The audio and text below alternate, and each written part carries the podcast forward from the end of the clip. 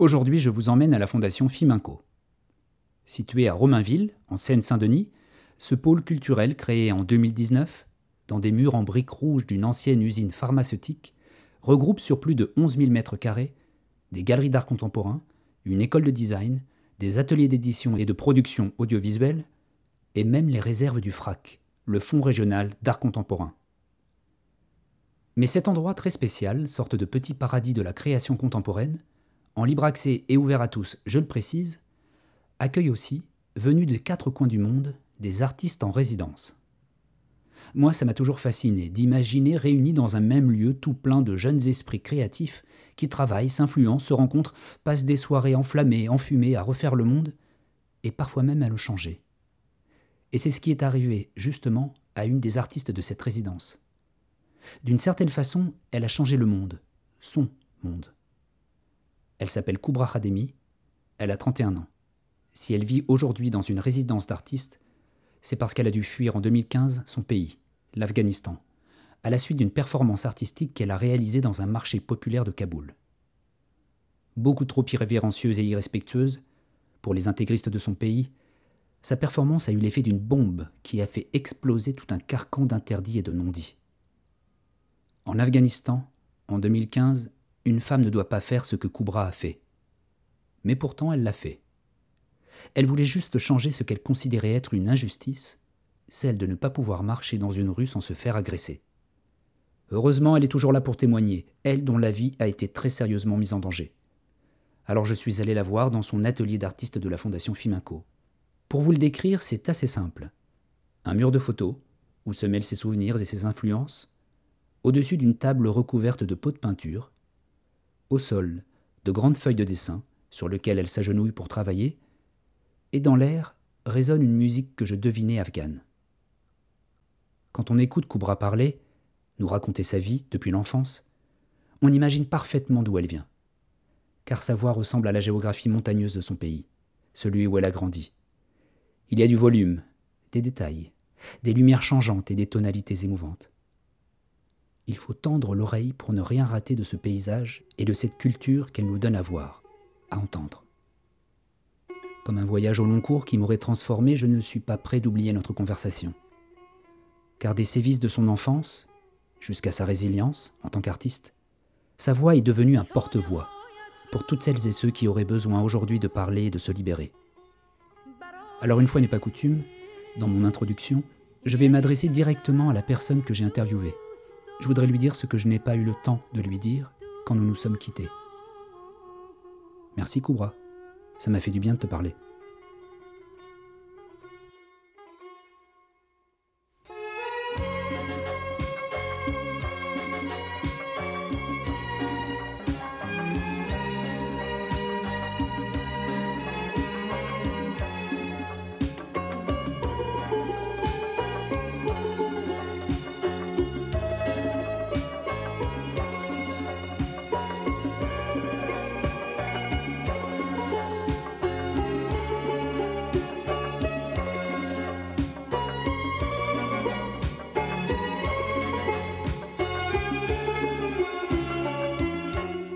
Tout d'abord, ma famille, ils ont, ma, mère, mon père, ils n'ont jamais allé à l'école. Ils ne sont pas, comme lire et écrire. Mais ils sont nés dans le tout petit village. Le tout petit village de, quand je dis tout petit village, il y a 4-5 maisons. Mes parents, ils sont nés, moi je l'ai visité de, 2013-2014. L'endroit où mes parents, ils sont nés. Dis donc, c'est 5 maisons, c'est tout? Mais il me disait, ah bien sûr, ce qu'il me raconte, ce que je sais de euh, vie de ma grand-mère et aussi ma mère avant le mariage, avant, avant qu'elle était mariée, ils sont habités sous le système euh, féodal. Du coup, c'était même l'État qui est, à Kaboul, il n'est pas vraiment un pouvoir dans, ce milieu.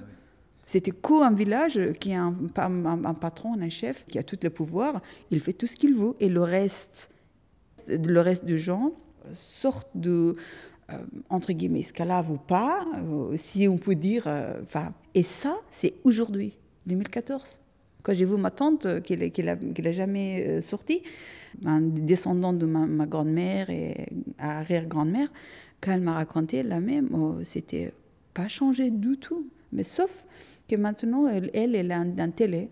Au lieu, enfin, ma grand-mère, elle a eu un, radio. Elle, elle a radio plus un télé. J'étais si fière de voir euh, qu'est-ce qu'il passe dans autrement, des, euh, les séries qui, qui diffusent. Après, il est connecté à Kaboul. Kaboul. Et depuis Kaboul, il y a séries indiennes, séries turques, séries coréennes, un peu de ce genre de les, les émissions qu'il voit, elle s'amuse. Ici, les talibans, ils sont encore pouvoir. Et du coup, euh, de, se déplacer entre les, villes et les villages, c'est encore un grand, c'est un challenge. Par exemple, moi, après 2000, 2008, euh, j'ai beaucoup voyagé en Afghanistan, mais par voiture, je voulais dire. La beauté que tu vois aussi dans le paysage, parce que c'est le, pays comme, comme montagne. Et la montagne, ça peut être. C'est joli dans le paysage. Mais, mais pour la guerre, c'est très intéressant aussi. Pour se cacher, aussi pour tuer. Euh, c'est d'avoir territoire, d'avoir. Euh, du coup, c'était, euh, c'était toute cette horreur de, de, qui, qui ma tête qui tourne et j'entends. Et mon père était, son radio était toujours ici et en même temps les gens qui viennent.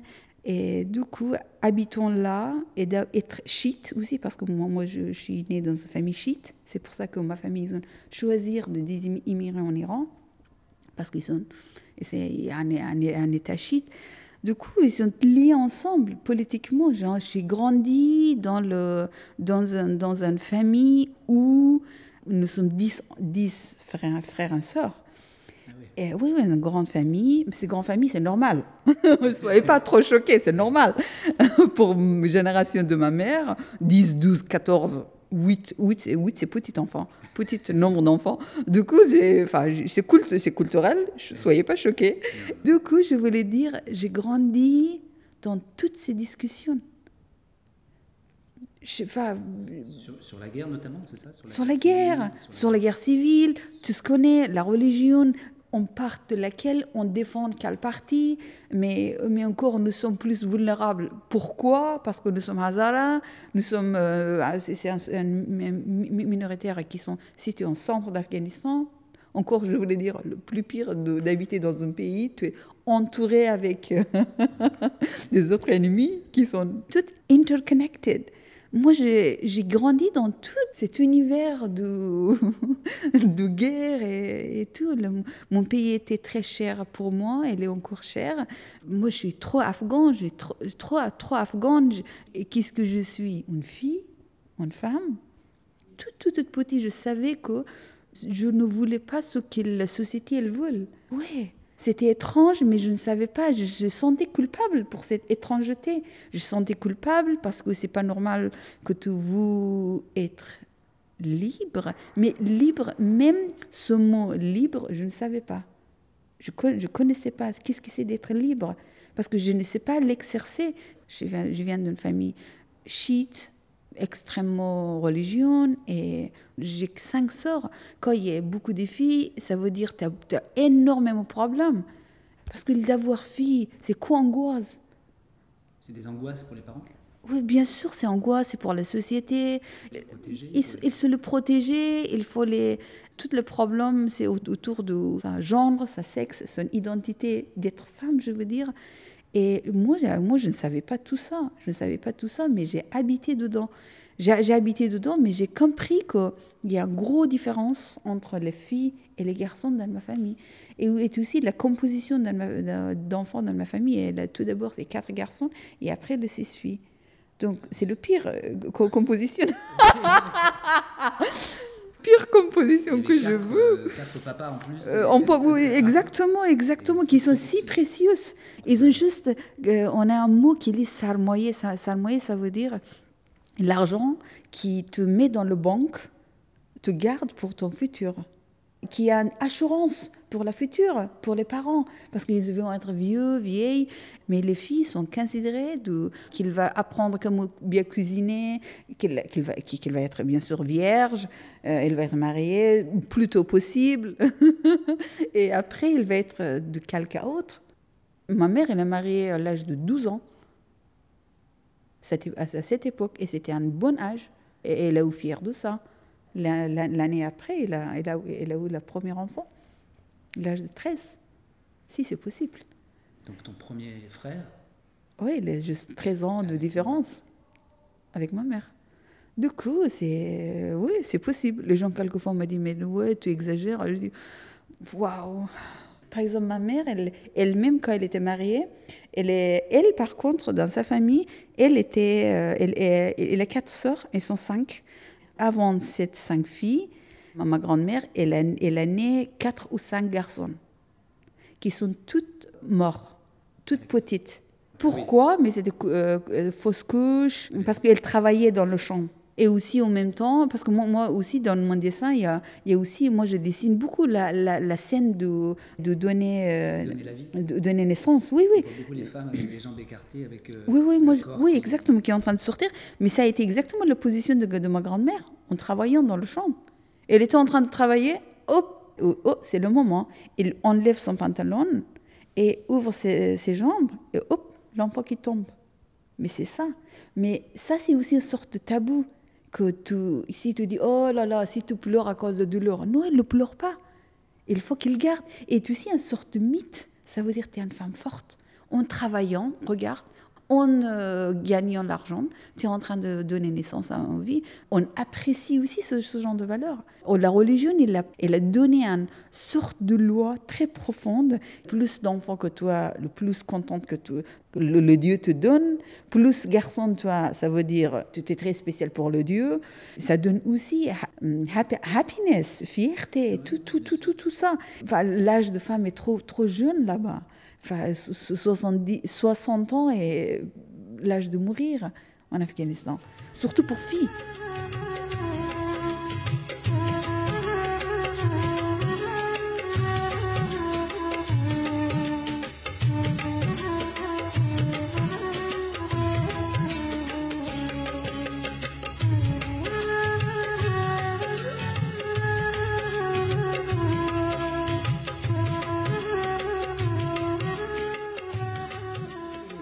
Moi, j'ai grandi avec cette nécessité, cette valeur immense de la vi- vi- virginité. Qu'est-ce que c'est ça? Malgré, on vit avec ce danger, cette euh, alarme de en dehors, euh, tu vas être violé. Il y a, harcèlement sexuel qui est énorme, qui existe, autant de culture, j'insiste, pas autant que quelque chose de mal, que ça existe aussi, on vit avec. Du coup, ça c'est aussi une autre chose que la vie d'une fille, c'est tellement différente la vie d'un garçon là-bas, au départ. C'est-à-dire que si tu as peur d'être violé ou d'être harcelé parce que ça existe, du coup, tu restes chez toi et tu restes vierge aussi. Ça, oui, mais non non plus. Parce que aussi, on vit avec l'inceste, qui est un autre niveau de la cu- culture de violence sexuelle. C'est énormément qui, qui existe. Quand, quand je le parle de ça, c'est toujours, et euh, les gens ne voulaient pas m'entendre, c'est toujours dérangeant de, de- de bouger ce, ce sujet, mais on vit avec ça. Moi-même, j'ai vu beaucoup des exemples. Par exemple, les petits garçons, quelquefois, encore, j'appuie sur la valeur de virginité. Les petits enfants, les petits garçons sont quelquefois plus violés par leurs parents, ou le grand frère, ou l'oncle. Pourquoi? Parce que lui, il ne va pas avoir la question de virginité un jour. Du coup, les garçons sont quelquefois plus euh, victimes de violences sexuelles ou l'inceste en, Afghanistan. Il y a aussi là, le tabou qui, existe, que la garçon ne veut pas le dire. Enfin, comme on le sait, moi j'ai vu. J'ai vu quand j'étais petit, deux, trois fois. OK? Moi j'ai vu plein. J'ai qu'il y a un grand frère de notre voisin est en train de faire quelque chose avec la petite, son petit frère. Dans le, c'est une petite euh, partie dans le jardin. Et moi j'ai dit, mais qu'est-ce qu'il faut? Pourquoi ils ont enlevé leurs pantalons Après moi j'ai vu, mais ils sont frères. Mais je savais, parce que moi j'étais harcelée aussi quand j'étais toute petite. Je savais qu'avec la, les filles, les filles c'est désirable parce que dans, moi j'ai j'ai vis avec euh, dans la culture de euh, hétéronormatif, et, enfin euh, l'amour ou le mariage, la relation, la, le rapport sexuel, c'est contre femme-homme, n'importe quel âge, n'importe quel âge. Mais voyant en euh, ça, me- enfin, j'ai entré dans un grand choc.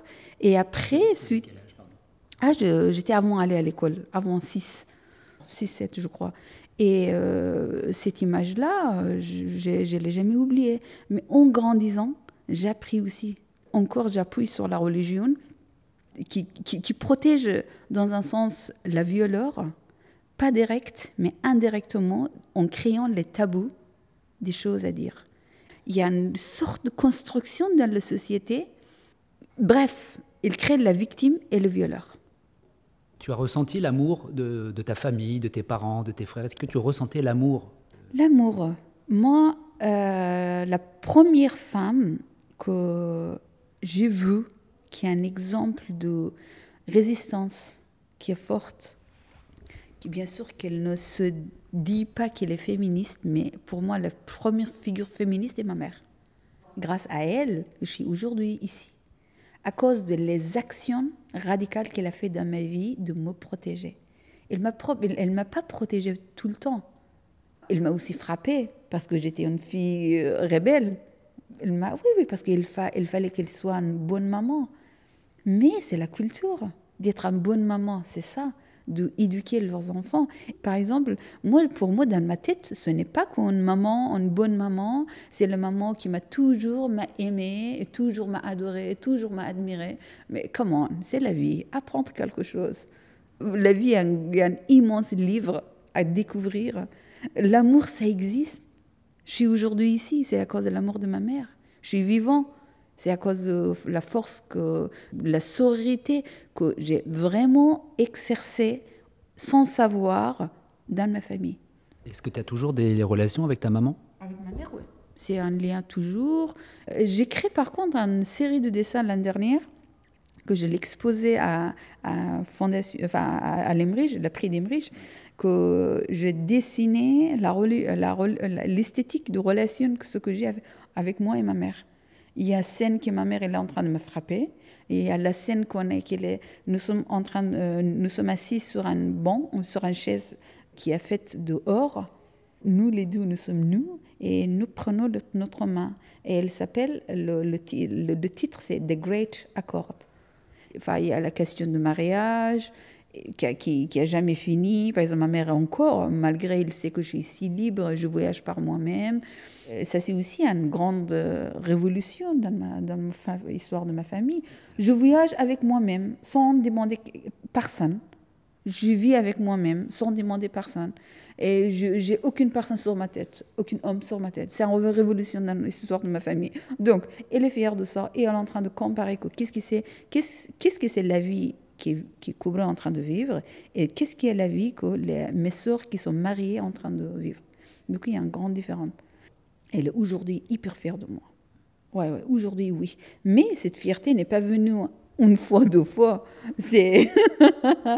il y a deux choses, c'est que tu me dis qu'elle t'a, elle te frappait mhm. parfois. Et puis tu me dis qu'elle t'a donné euh, beaucoup d'amour, beaucoup de courage. Est-ce que tu peux faire le lien pour, euh. Pourquoi elle te frappait? J'imagine qu'il y avait une raison. Et pourquoi, pourquoi quand elle te frappait, j'ai l'impression que ça te protégeait aussi? Ah, Le frapper, c'était qu'il ne voulait pas que ce, la faute que j'ai faite, que les, les, mon frère, mes frères ou mon père qui sont autoritaires de frapper. C'est eux qui sont la position de frapper les, petites, les filles surtout. Elle préférait frapper d'abord? Oui. Pour que, finalement, pour que ça soit moins oui, moins forte, et aussi moins douloureuse, qu'elle est aussi une bonne maman, qu'elle est aussi en train de m'éduquer. Du coup, ce n'était pas quoi un, geste de violence. Je juste donne un exemple. En fait, mon travail est quoi des histoires, des que mon, mon vraie histoire. J'ai dessiné quand j'étais toute petite une fois. Je raconte celle-ci dans toutes, quasiment dans toutes mes interviews maintenant parce que j'ai plus honte de ça. Mais j'ai vécu avec honte aussi. Parce que psychologiquement aussi, tu es enfant, tu es frappé, mais ça dépend aussi dans quelle manière tu es frappé. Quelquefois, quelle chaussure, et quelquefois qu'avec un pot de bois, ou quelquefois avec les mains, et quelquefois avec un fil électrique. ça, c'est différent. je te frappé avec tout, toutes les manières. Et... Avec un fil électrique? Ah oui, bien sûr. Et ça, ça c'est le plus pire. Non, j'ai oublié, j'ai oublié la douleur. Aujourd'hui, psychologiquement, je, je, suis bien, mais j'ai vécu avec honte 20 ans j'ai aussi en quelque chose. 6, enfin 6, 6 ou 5, c'était avant l'école. Ce, ce, que je me souviens, parce que ce genre de choses, tu ne vas jamais oublier dans ta vie. Et, par exemple, hammam, il y a ma, ma mère, elle m'a amené à hammam, mais, et c'était la première fois que j'ai vu quelques femmes sans. sans ouais. Et j'ai vu leur sexe. Et c'était la première fois que j'ai vu. Et moi, j'étais. Ma bouche était ouverte. Et mais pourquoi, je ne sais pas. Mais encore, je, je sens un peu honte. Pourquoi? J'étais si fixée sur euh, là, mais pas autre part. Parce que peut-être j'ai vu la ça de ma mère qui est en train de faire euh, d'autres enfants, mais j'ai pas vu ma mère et j'ai pas vu, enfin adulte, je, adulte, je n'ai jamais vu aucune image, aucune source. Enfin, j'ai jamais vu. J'ai vu moi-même, j'ai vu mes soeurs enfants, mais j'ai pas vu.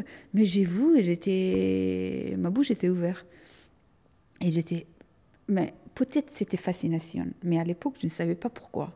Mais je sentais culpabilité, profondément. Et quand je viens, mais je suis encore cet, cet espace de folie. Tout sens coupable, tout sens euh, très étrange, tout, tout, tout ça. Mais euh, moi, j'ai dit encore que, juste ouvre en parenthèse, que j'ai dessiné toute ma vie au début. J'ai dessiné très, très, très, très bien. J'étais une très bonne dessinatrice. Et j'ai pris la feuille et j'ai dessiné les femmes nues. une après autre, mais avec la différence qu'encore je n'arrive pas à répondre. Même je suis si, si confortable à dire raconter cette histoire, aucune culpabilité, aucune honte, euh, mais euh, toutes les personnages féminines que j'ai dessinés, ils sont sans poils. C'était comme moi. Et mais c'était la femme avec des seins grands, des, enfin, adultes, une après autre, standing comme ça. Et et quand j'ai dessiné, je tirais, enfin, je déchirais, déchirais la, la, feuille et je, je le cachais sur tapis. Mais je, sais, je, ne sais pas pourquoi je l'ai fait. Je l'ai caché. Et, et après euh, deux jours, euh, c'était ma mère qui l'a trouvé. Et elle m'a dit, viens. Et je viens.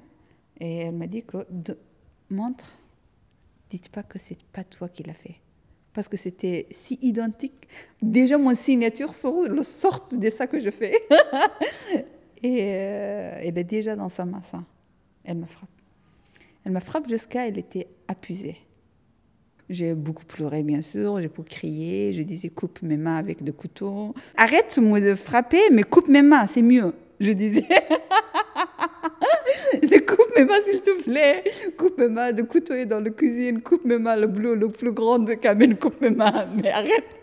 J'étais en train de crier et dire ça et pleurer aussi. Mais ma mère, elle écoute rien du tout. Rien, rien, rien, rien du tout. C'est elle qui t'a permis d'être artiste. Elle t'a laissé.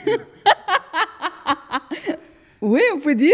Oui, elle l'a pas fait. Mais peut-être si mon père, elle avoue, c'était possible qu'il l'a fait. Là, par exemple, maman, elle t'a effectivement protégée parce qu'elle a montré à toute la famille que tu avais fait une bêtise, qu'elle-même, elle, te punissait pour cette bêtise, donc ton père ou tes frères n'avaient pas besoin de te punir. Ce qui est terrible, c'est qu'en même temps, quand elle te punit, elle te protège. Oui. Enfin, dans l'époque médiévale, dans le champ de bataille, c'est tout, tout et tu te protèges en même temps aussi.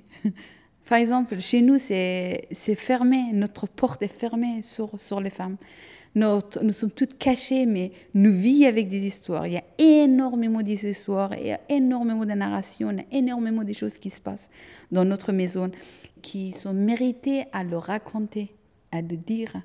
Même à l'époque, quand j'étais petite, comme je dis, je me considérais toujours l'artiste. Mais aujourd'hui, d'avoir cette liberté de, euh, de dire, de raconter, de dessiner, soit performe, soit je m'exprime histoire personnelle, je crois, ils sont le plus précieux pour un artiste. De, de raconter, de le dire et de, de s'exprimer. Et du coup, moi, j'ai, j'ai vécu avec l'amour, j'ai vécu avec violence. Je sais qu'est-ce que c'est d'être femme. À l'époque, je ne savais pas qu'est-ce que c'est la liberté mais je cherchais la liberté. Aujourd'hui, je me considère féministe et je suis féministe. Ça ne veut pas dire qu'aujourd'hui, je suis devenue féministe. J'étais féministe toute ma vie. Que tu connaissais pas le mot ben, Bien sûr, je ne connaissais pas le mot. Mais ça ne veut pas dire que une femme qui ne lit pas les théories de féminisme n'est pas féministe non plus. Ça, c'est aussi quelque chose, je crois, c'est très réductrice pour la théorie de féminisme aussi. c'est intrinsèquement dedans. C'est, je crois, on a une petite féministe. Chaque fille dedans, elle, par naissance. J'ai aussi euh, exercé la religion. J'étais hyper religieuse aussi. Oui, oui, oui. À, l'âge de quand j'étais adolescente, par exemple. Dis-moi de Dieu, il va te donner tout. Attendre, attendre, attendre. On vit beaucoup d'attendre, attendre, attendre. Mais bon, mais quel vendredi ils viennent? Mais tous les vendredis, on attend à quelqu'un. Tu avais le voile quand tu étais adolescente? Euh, Oui, oui, on a eu, on a eu, on a eu Kaboul, on a eu. Oh, plus il tombe, plus je deviens contente. oui, j'étais comme ça aussi, oui. Plus il tombe, plus je deviens contente. quand tu étais religieuse, c'est ce que c'était une façon de faire plaisir aussi, pas à ta maman, à ta famille? Pour être, pour être appréciée, ça ne veut pas dire que je, je ne cherchais pas l'appréciation. J'ai énormément demandé le Dieu, donnez-moi ça, donnez-moi ça. La nuit, le jeudi soir, parce que vendredi est la journée très très importante, et le Dieu va te donner dans 15 jours un mari. Ce genre de choses. C'est la culture attendre pour un mari, attendre pour, euh, pour cet imam qui vient un jour pour sauver, sauver le monde. Je crois que maintenant, hein, cet vendredi est plus important parce qu'avec le Covid, on est dans le plein de pandémique et il faut qu'il vienne. ça fait, je crois que ça fait 15 ans que petit à petit, j'ai appris que hmm, c'était un mensonge, un grand mensonge. Oh là là. Mais petit à petit, je suis en train d'enlever. Le prière, par exemple, ça fait très longtemps. Je sais, j'ai pas oublié.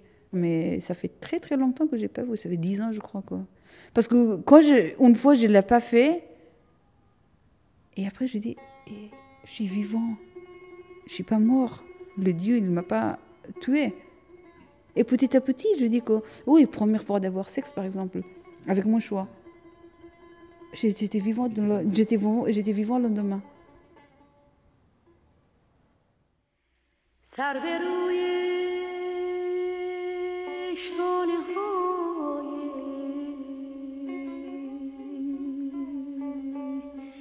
مهربانت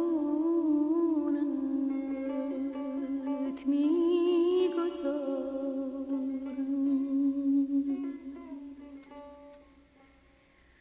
عقده دل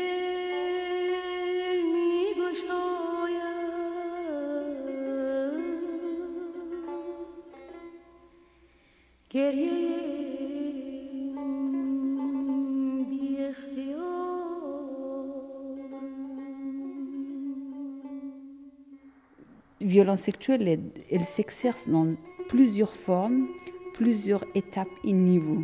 C'est pas une seule manière de prendre ton virginité. Une fois, enfin moi, j'étais plusieurs fois, mais une fois. Quoi j'ai été plusieurs fois? euh, Harcelé, euh, violé, harcelé, oui, bien sûr. Et une fois, je me disais que pourquoi à ce moment-là, dans ce moment, si Dieu il existe, pourquoi le plafond il n'est pas tombé? Que moi aussi, moi, je, moi aussi je meurs et lui aussi. Pourquoi? S'il existe. Le lendemain, il n'existait plus pour moi. Le Dieu n'existait pas. Je me disais, lui n'existait pas. Et bien sûr, après, il y a des, il y a des récits qui disent euh, attendre, il va avoir, dans la deuxième vie, il va, il va être punir, pardon, pardonne-lui. C'est ça la religion qui protège le violeur. Ça, c'est le, le moment emblématique et le plus fort et le plus réel pour moi qui me permet de dire que le Dieu n'existait pas. C'était ça. Pour moi, je crois pour la femme, le Dieu n'existait pas. Peut-être il existe pour les hommes. C'est autre chose. Est-ce que le fait que tu sois artiste maintenant, c'est une forme de justice ce que tu racontes là, par exemple, euh, j'ai été violé et le Dieu n'a rien fait. Tu es artiste, tu peux exprimer, tu peux raconter l'histoire, que c'est d'une certaine manière de, de rendre une justice On vit avec le score. Toujours, ça va exister. Mais je suis privilégiée d'être capable de dessiner, de m'exprimer, soit avec mots, soit avec des images. Les images, c'est plus efficace pour moi, avec les couleurs avec, avec mon corps, avec dans, dans l'espace, de, le performer, de le faire. Mais quelqu'un qui ne peut pas, pour lui c'est plus dur, pour elle c'est plus dur. Mais cette violence, on le dit aujourd'hui violence, mais à l'époque c'était la vie. Mais aujourd'hui pour moi aussi c'est la vie. Pour moi par exemple la violence domestique, était jamais considéré violence domestique. Le violent, c'était la guerre, la bombe qui tombe. Mais donc tu es performeuse, tu te sers de ton corps, parfois comme un objet, comme, comme d'une œuvre d'art. Et donc c'est très violent. C'est violent physiquement, c'est violent psychologiquement. Mais notamment, on est arrivé à cette performance Armor, mhm. c'est le 26 février 2015, à 14h59. Et tu traverses la rue d'un marché populaire de Kaboul avec une armure sur les attributs féminins la poitrine, le sexe et les fesses. Et donc cette euh, armure qui normalement te protège, en fait, elle te met en danger, puisqu'il euh, va y avoir des réactions violentes de la part des hommes. C'était euh, l'endroit où j'ai harcelé plus moi-même. Là-bas, c'est envahi par les hommes de, tous les âges. de tous les âges. Du coup, ça c'est aussi, pour moi, j'ai choisi le meilleur endroit à Kaboul. Quand j'ai commencé à marcher, j'ai eu mon armoire à la, maison, j'étais dans le taxi, et j'ai un grand manteau sur, parce que je ne voulais pas que dans le taxi, je ne voulais pas performer dans le taxi. J'ai enlevé, je, je sortis. Dès que je sorte, j'ai ouf, toutes les regards sur moi. Et moi, je savais que dans cette apparence-là, même si tu es sur burqa, n'importe comment, quelle apparence toi, tes fesses n'est pas le tien là-bas.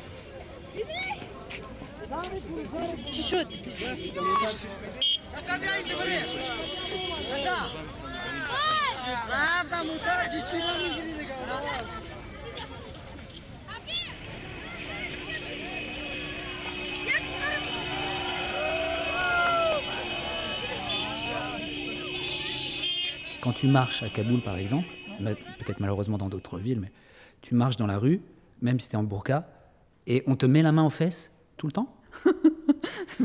mais, aussi tous les âges. Les enfants, les vieux, les jeunes, tous les âges.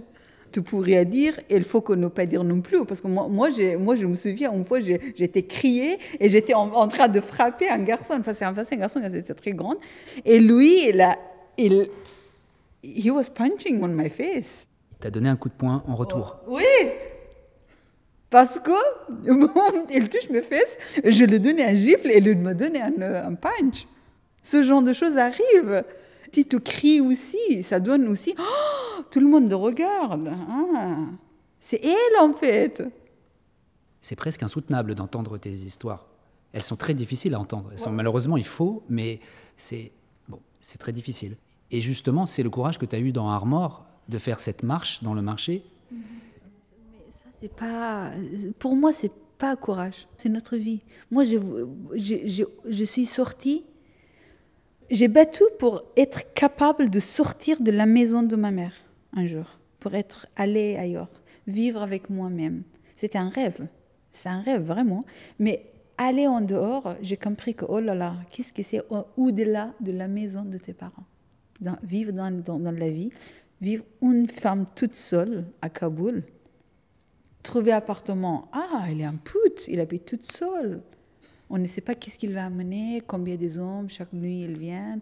Il faut que tu trouves ton boulot. Tu connais personne.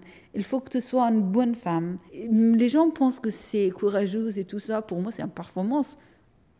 La vie elle-même, la, vie donne toute la raison pour créer l'art. Et c'est simple. En ce moment, je fais un atelier d'expression avec une classe de collège. Je leur ai diffusé euh, la vidéo de, de Armor. Ça les a marqués. Et donc, ils ont des questions à te poser. Et notamment, il y a Noah qui m'a posé la question. Il m'a dit Qu'est-ce qu'elle a ressenti quand elle est rentrée dans le taxi? I did it. Ouais, je dis ça. I did it. Hmm, je dis Je l'ai fini. Après ça, petit à petit, c'était moi qui entrais dans le grand choc, petit à petit choc, choc, pourquoi, pourquoi? Plus les, images qui étaient en train de diffuser dans le monde, plus la colère qui est en train d'augmenter dans mon pays. Anti-Islam, provocatrice, projet d'américaine, elle est une spy, she's a spy. Et donc ça, toi par exemple, concrètement, tu es resté 15 jours, je crois, en Afghanistan. Tu as, vu les journaux télévisés tout le monde, on parlait de toi? Le, pays, il n'a aucun sujet. pour, pour, enfin, pour un mois, c'était comme moi dans le journal comme moi dans la télé, comme moi dans le... C'était pas aussi que tout le, tout le monde était contre, mais certains gens aussi étaient pour, mais elle ne peut pas s'exprimer parce qu'elle était à la danger d'attaque. Par contre, quand je suis arrivée en France, ils ont appris que cette fille qui était disparue, cachée, qu'on le cherchait, qu'on voulait les tuer. Et maintenant, elle est vivante en France, elle a une exposition. Du coup, c'était pour deuxième fois, j'ai apparu dans le journal local d'Afghanistan, qu'elle est vivante, qu'elle est en France. Justement, d'ailleurs, c'est la dernière question des élèves du collège. Je crois que c'est Romane, elle a dit, mais c'est quoi sa vie maintenant à Paris? Est-ce qu'elle est heureuse à Paris? Je suis très heureuse, très très heureuse. Mais bien sûr, 2015, non. 2016, non, j'étais dans le plein choc. Ça, c'est trop violent. Je peux même pas t'expliquer comment. Mais ce choc-là, ça m'a pris de temps à sortir. Mais Paris n'était pas beau pour moi. Paris n'était pas une belle ville pour moi du tout. C'était pas une image que j'ai eue. Je voulais pas. Je me souviens que les gens m'ont dit Est-ce que tu es. Enfin, les gens sont contents, ils sont gentils. Ils juste me demandent Où tout ce qui est arrivé à toi? Est-ce que tu es contente à Paris? Regarde Paris. Et moi, j'étais comme ça. Non. J'étais si méchante. Je dis non. Mais j'ai dit la réalité. Je pleurais tout le temps. Je ne sais pas pourquoi. Cette tristesse était toute dans mon corps. Cette poids était là. L'exil, au début, c'était une prison. Mais petit à petit, j'ai compris. Mais écoute, non, Cobra, écoute. Tu es encore vivant. L'exil, c'est la deuxième vie. Je suis si heureuse. Moi, je suis née pour la deuxième fois. Pourquoi? Parce qu'il fallait que je, je sois mort. Je suis très heureuse très contente. Je vis en France, qui est un pays qui m'a donné la vie. Regarde cet studio que j'ai. J'ai quasiment tous les mois, quelquefois deux trois, deux, trois fois par mois. Je suis invitée au festival. Des gens qui m'écoutent, des gens qui intéressent à mon travail. Je vends mes œuvres. Je vis en tant qu'artiste. Qu'est-ce qui sait plus que ça? Ça fait un mois que je suis devenue française en plus. J'ai la nationalité. Ça veut dire euh, officiellement, je peux voyager partout dans le monde. Ouais, c'est marrant parce que quelqu'un qui m'a posé cette question. Alors, tu vas devenir française, est-ce que tu, veux, tu, vas vivre en France ou tu vas choisir autre pays? C'est quoi? Je vais mourir en France. pas qu'au vivre. Peut-être c'est tôt, mais euh, c'est bien de mourir ici. Enfin, enfin, vivre, vivre, ça veut dire. Justement, mourir ici, ça veut dire imaginer toute ta vie. Ouais. C'est bien comme conclusion. Je vais mourir ici. Ouais.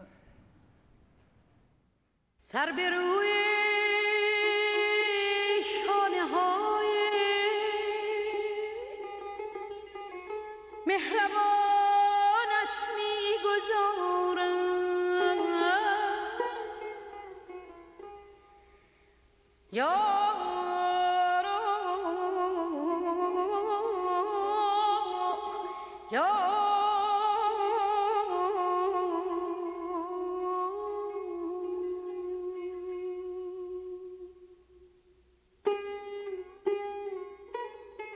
Les musées sont toujours désespérément fermés, mais les galeries d'art, elles, sont bien ouvertes, et gratuites en plus. Tout le monde peut donc y avoir accès. C'est l'occasion notamment de découvrir le travail de Koubra à la galerie Éric Moucher au 45 rue Jacob dans le 6e arrondissement de Paris. Son exposition, intitulée From the Two Page Book, est visible du 30 janvier au 16 mars 2021. Rendez-vous également à la Fondation Fiminco, située à Romainville, où Koubra est en résidence. De nombreuses galeries sont installées, c'est un lieu d'échange et de partage, et je crois que c'est le moment d'y aller. N'hésitez pas à relayer cet épisode sur les réseaux sociaux, c'est un témoignage fort et important à partager. À très vite pour de nouvelles histoires de l'art.